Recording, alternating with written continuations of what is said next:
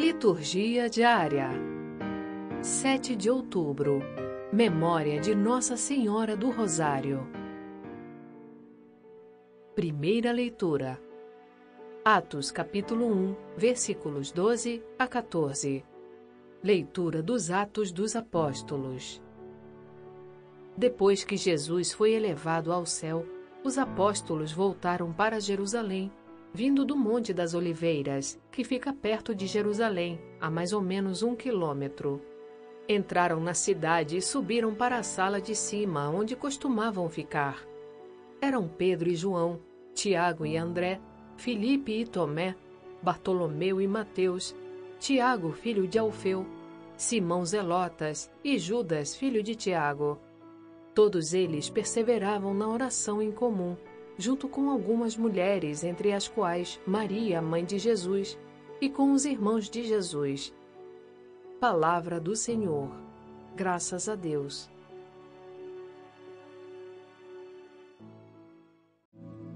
Salmo responsorial, Lucas capítulo 1, versículos 46 a 55. O Senhor se lembrou de mostrar sua bondade. A minha alma engrandece ao Senhor e se alegrou o meu espírito em Deus, meu Salvador, pois ele viu a pequenez de sua serva. Eis que agora gerações hão de chamar-me de bendita. O poderoso fez por mim maravilhas, e santo é o seu nome. Seu amor de geração em geração chega a todos que o respeitam. Demonstrou o poder de seu braço, dispersou os orgulhosos. Derrubou os poderosos de seus tronos e os humildes exaltou. De bens saciou os famintos e despediu sem nada os ricos. Acolheu Israel, seu servidor, fiel ao seu amor, como havia prometido aos nossos pais, em favor de Abraão e de seus filhos para sempre. O Senhor se lembrou de mostrar sua bondade. Evangelho Lucas capítulo 1, versículos 26 a 38. Proclamação do Evangelho de Jesus Cristo segundo Lucas.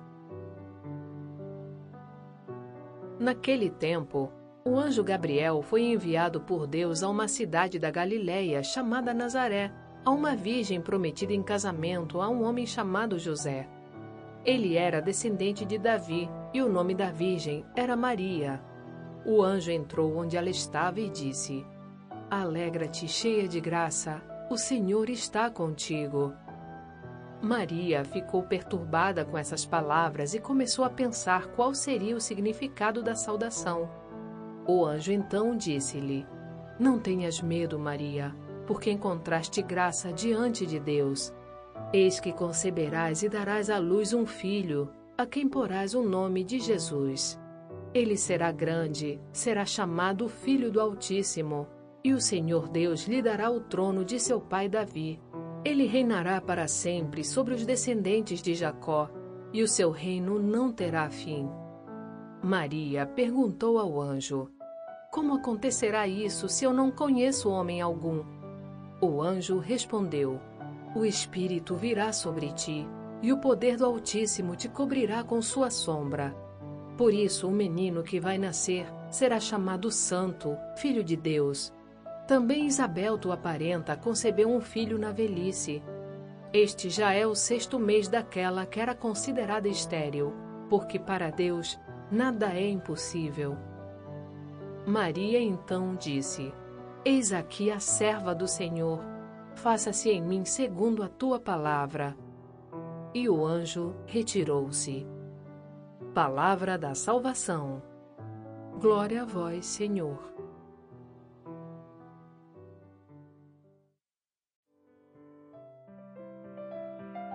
Frase para a reflexão.